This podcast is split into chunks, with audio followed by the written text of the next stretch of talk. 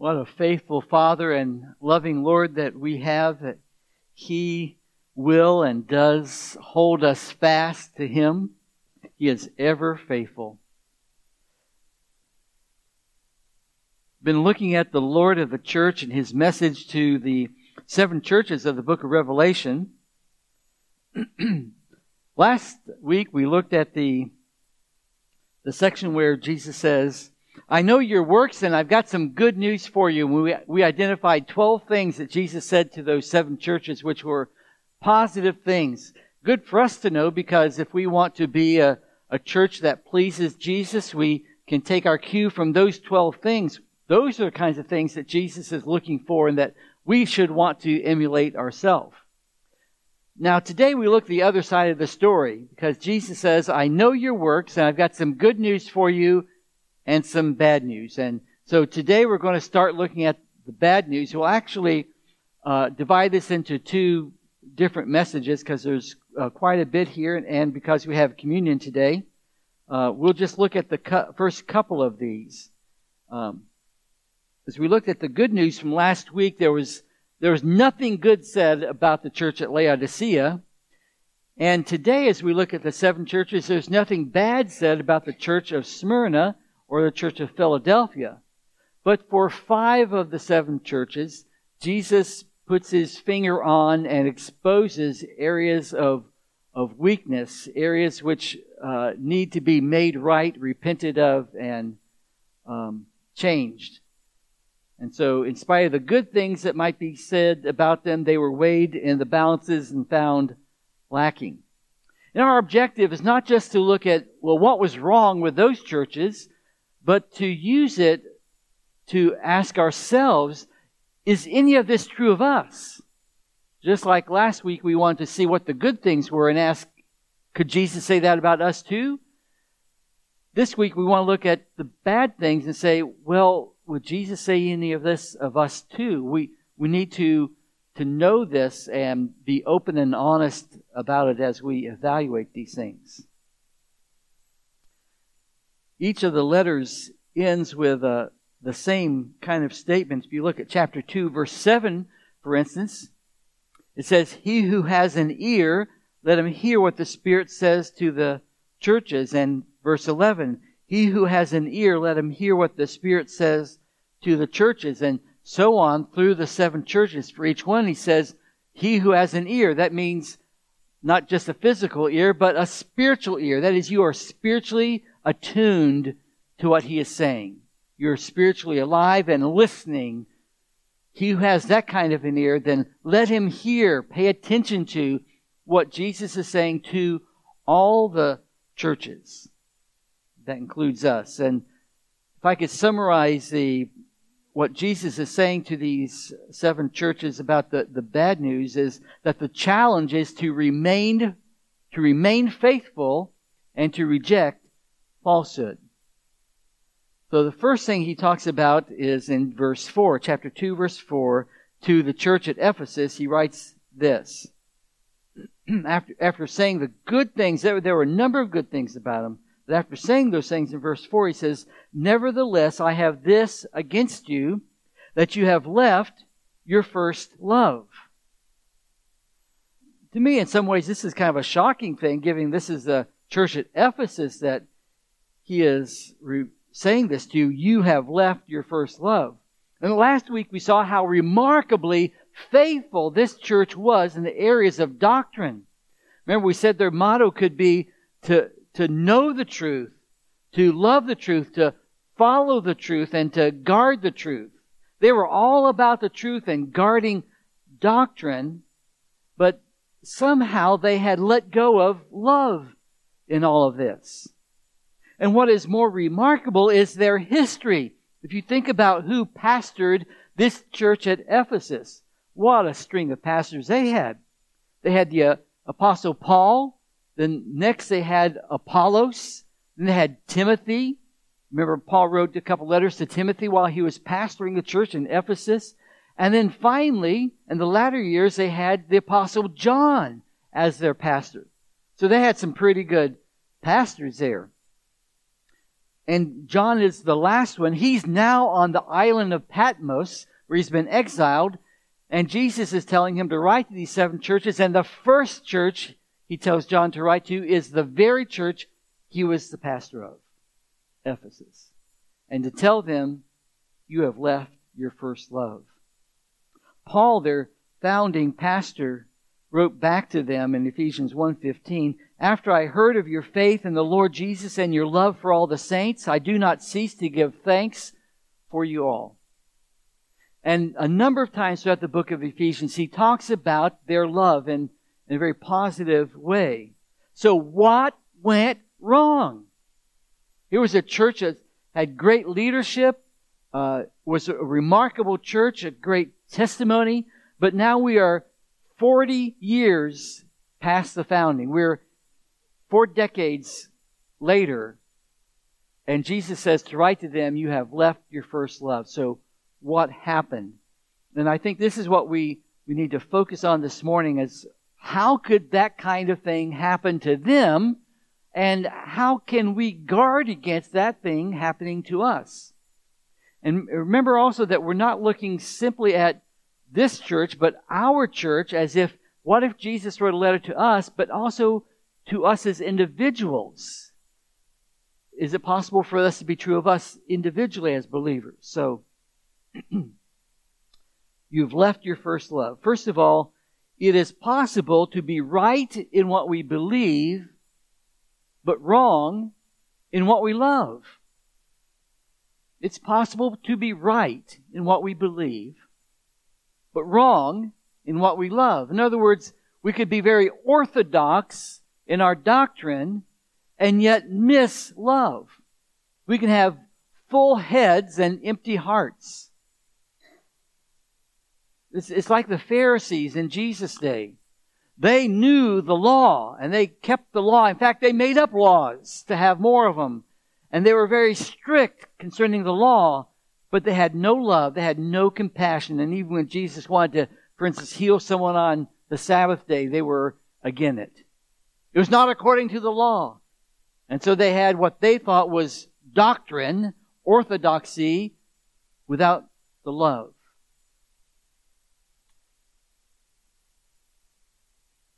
It's interesting that there's a verse in Ephesians chapter 4 verse 15, the letter to whom uh, the letter written to this particular church, in fact, Ephesians 4 15, Paul tells them to speak the truth in love, that you might grow up together in him in all things. So speaking the truth in love. And notice that it is both things. It's not one or the other. It's not truth or love, but both of them together in full measure. Um, truth and love.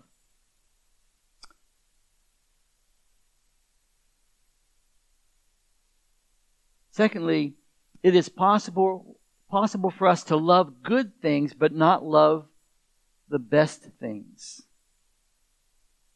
Possible for us to love good things, but not love the best things. For instance, in a, a church, someone could attend the church and say, I, uh, I love this church. I, I love the fellowship in this church. I, I love the music. I love the children's programs. I love this or that about the church, but not love the Lord of the church which is the main thing. We can love good things without loving the best things. Francis Schaeffer famously wrote that the good is the eternal enemy of the best. Because too often we settle just for the good things. And yes, this is good to do, that's good, and this is good. But we never get to the best things, the highest things, the most noble things. Those are harder. Possible for us to love good things without loving the best things. Third, it's possible to pass on the wrong value system to our children. What happened at Ephesus? They began so well, and now 40 years later, something went wrong. They somehow failed to pass on to their children the same value system they had of truth and love. And all that the children got was the truth component of it without the love for some reason.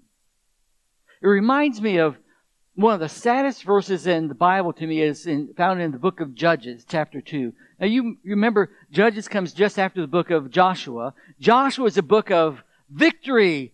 They're entering into the land and they're conquering the land and everything is great and God's uh, fighting one battle after another for them. Great things happen. But then when you get to the Judges, uh, Judges 2 9 says that uh, Joshua and Caleb and the other of that generation passed away, verse 10 says that the next generation did not know the Lord or follow his ways, and they did evil in the sight of the Lord. How could that happen? I mean, they just come through this great time of victory, and the next generation did not know the Lord. They forgot to pass that on. Truth and love. It's like in disciplining your children. Now, your children are probably different than mine, but my children were a handful. They, they require discipline daily sometimes, and it was a challenge for us as uh, parents to know how to discipline them because we knew we want, we wanted to discipline them in truth and love and finding that right balance to make sure they knew the rules, they knew the truth, but to know that they knew that we love them every bit as much as we want to enforce the truth. Because what happens in discipline if if you only emphasize the truth or the rules or whatever and not the love, you're going to end up with some pretty angry children. Upset, confused, and angry. But if you don't emphasize the truth and you just emphasize love, you're going to end up with spoiled brats. And so, even in discipline, we need to have truth and love in full measure. The same thing is true in a church. We, it's not one or the other. We have to emphasize both sides. We need truth and love and both in full measure. So what are you passing on? To your children? What are, what are we as a church passing on to the children that we are raising up in this church? Next week we have, uh, uh, as part of our uh, celebration, we're going to have a, a parent-child dedication time. And we as a church are going to, to confirm our commitment to raise up children in the nurture and admonition of the Lord. Because this is important that we teach these things and keep teaching them and showing them truth and love in full measure. Number four, it is not possible to truly know God and not love Him. It's just not possible. If you really know God, it's impossible to not love Him. And in fact, uh, 1 John 4, 7 and 8 says, Beloved, let us love one another, for love is of God. And everyone who loves is born of God and knows God. And he who does not love does not know God, for God is love. And to, if we really know God, we will love Him. And finally, it is possible for something else to become our first love. It's possible for someone something else to slip in there and subtly perhaps become our first love. Now, first here, the word first is uh, protos. It doesn't mean first in time, like my first love was Susan in the second grade. Susan was a like a head taller than I was, a little bit rotund, but man, could she play kickball. I always wanted to have her on my team. I love Susan. She was great. My first love. But not that, not in time, not in sequence, but first, protos means highest, best, in first place. So you could think of this, you have left your first love as you have left your highest love. And what is to be our highest love? You shall love the Lord your God with all your heart, soul, mind, and strength. In other words, with everything that is in you, you shall love the Lord your God. That's our first highest, greatest, bestest love. Somehow they had left it. The second problem comes with the, the church of Pergamos. We find that in verses 14 and 15 if you turn there.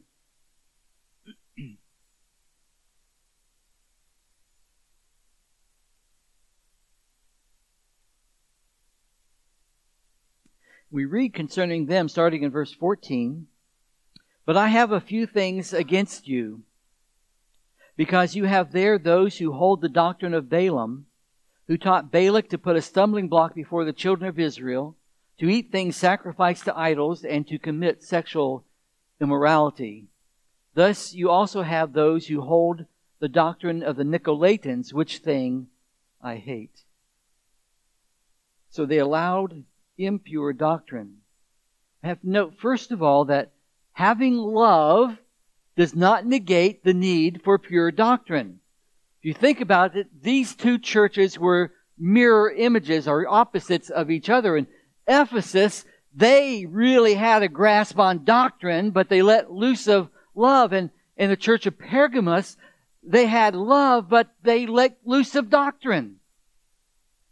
And so just a reminder to us, I think it's interesting the way the Lord puts this together. Those are opposite things to show us what happens if you're out of balance either way. And again, the need for both truth and love. There's a great uh, group of theologians called the Beatles who wrote a song called All You Need Is Love. Well, that's wrong theology. We need more than love. We have to have love, but we have to have truth along with it. And something happened here that they didn't. And love without truth is directionless. Love without truth will lead to danger because you will end up loving the wrong things. You'd be like a ship without a rudder and just tossed about and it's a dangerous thing. So the Lord of the church gives two examples an Old Testament example of Balaam and the New Testament example of the Nicolaitans.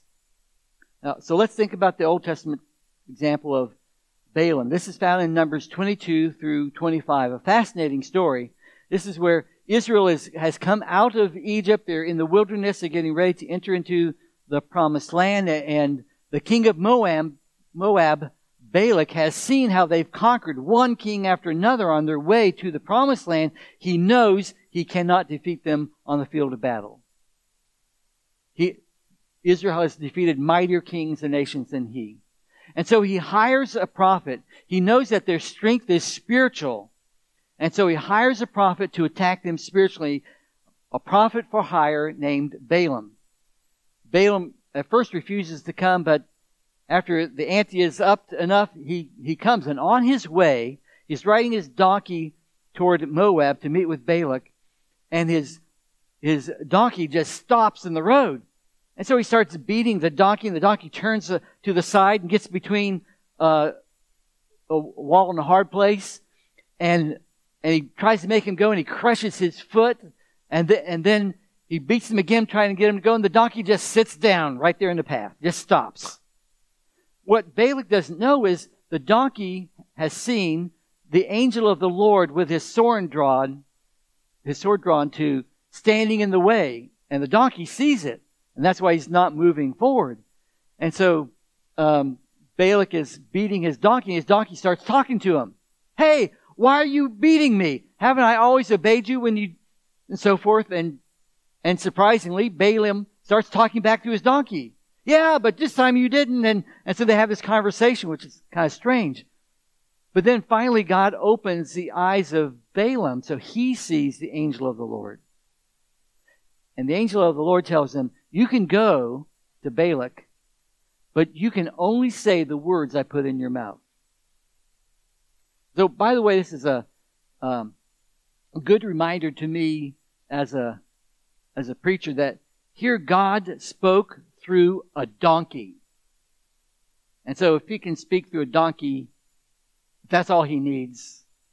I'm not very much. He doesn't need me. He can even speak through any anything if he wants to.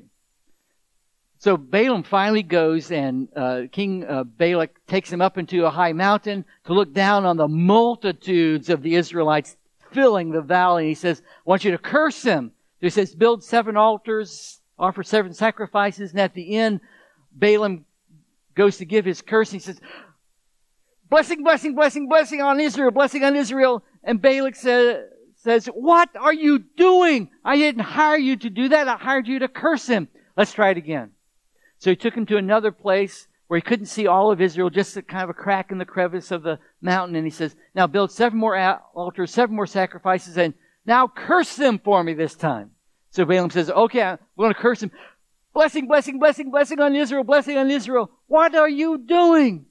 And so third time he does it again, and finally Balak gives up. Just don't say anything else. Just quit talking. Don't bless them anymore. Balaam could not curse Israel. God would not allow him. But here's what Balaam did. He told Balak, send your women down among them and have them offer sacrifices with your women and enter into their orgies with their women. And that's what happened. And so many men of Israel participated in this and and a great plague came upon Israel. And in fact, in one day, 24,000 people died. And so here he's saying, you have there those who hold the doctrine of Balaam, who taught Balak to put a stumbling block before the children of Israel, to eat things sacrificed to idols, and to commit sexual immorality. There are those there, not, not necessarily who held the doctrine of Balaam, but to that kind of thinking had entered into the church with some people. And then verse 15, thus you also have those who hold the doctrine of the Nicolaitans, which thing I hate.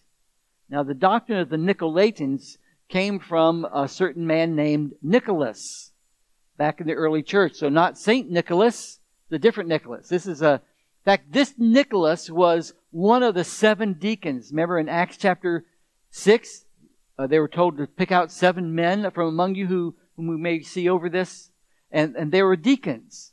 One of them was Nicholas. Somehow along the road, Nicholas got off the path, and then his followers took his wrong teaching and spread it even further, more astray.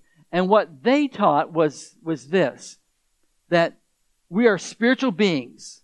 If we're saved, we're spiritual beings, and all that matters is our spirit because we're spiritual beings. That means our bodies don't make any difference. Our bodies can do whatever they want to do, or we can do whatever we want with our bodies, and doesn't in fact impact our spirit. They're two separate things, spirit, body. And so they allowed themselves to participate in all kinds of things, including pagan feasts and revelries and orgies and eating meat sacrificed to idols, that sort of thing, because they said, it's okay, you're doing it in your body, not in your spirit. And so that's the, the common thread between these two. Just like Balaam uh, uh, put a stumbling block before the children of Israel to eat things sacrificed to idols and to commit sexual immorality. Same kind of thing the Nicolaitans were teaching. And he says, that's wrong. When you lower the standards of your God, you lower the standards of your life. There's always a problem when we mix truth with error. It's like if you had a beautiful chocolate cake, and I love chocolate, so that's first thing that comes to my mind. So yes, this beautiful chocolate cake with chocolate icing, and but the person who made it also put some arsenic in it. Not much, you know, just a handful of arsenic in it. There's not the majority of what's there, but arsenic in it. How much of that cake would you want to eat? I would probably stop at two pieces. but the, the problem is if you mix truth and error, even just a little bit of error becomes like the leaven that leavens the whole lump and destroys everything. And they were allowing this in there. And, and so you see, it wasn't all of them. It says, I have a few things against you because you have there those, you have some who hold to these doctrines. And, think about this church of Pergamos was a church that did not give in to severe persecution. In fact, look at verse 13. It says, I know your works and where you dwell, where Satan's throne is, and you hold fast to my name and did not deny my faith even in the days in which Antipas was my faithful martyr who was killed among you where Satan dwells. They were faithful even to the point of death and persecution, and yet they allowed this.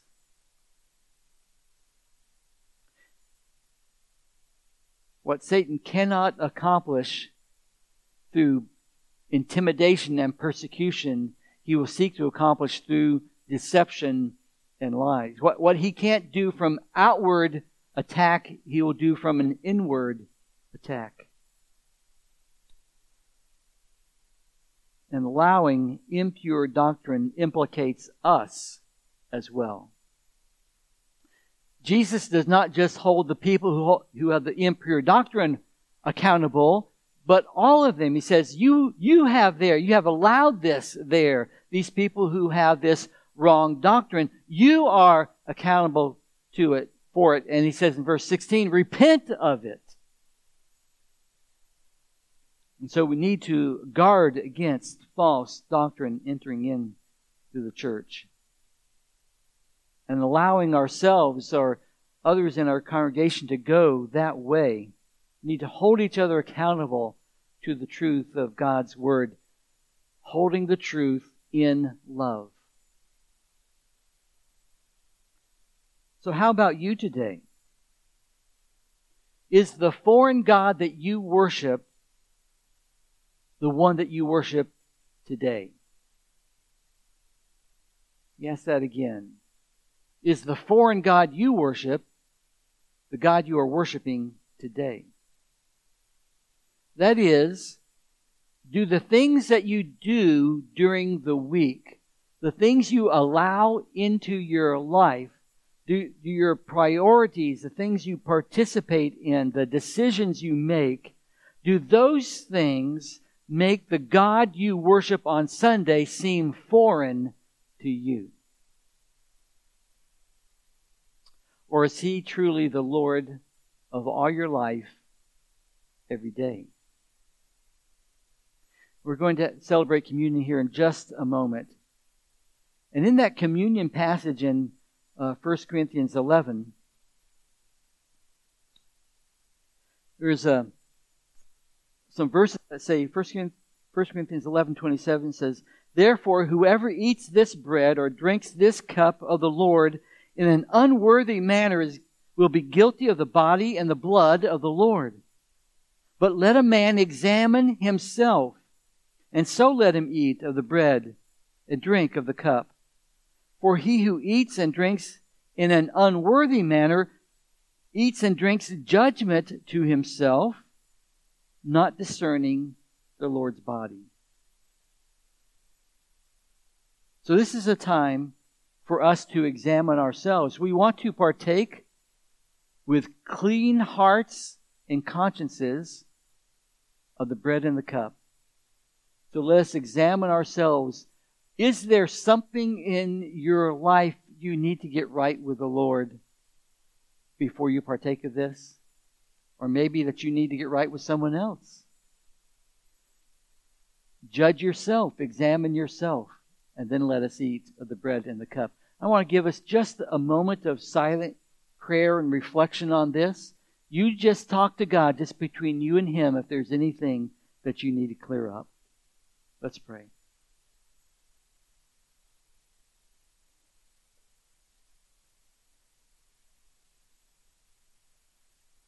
Lord, we thank you that you are a God who forgives.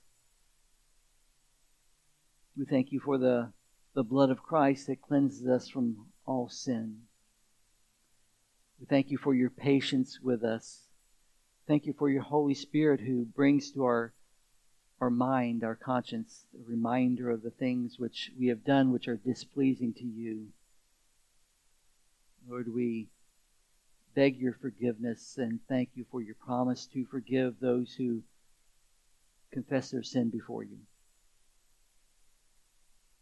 In Jesus' name, amen.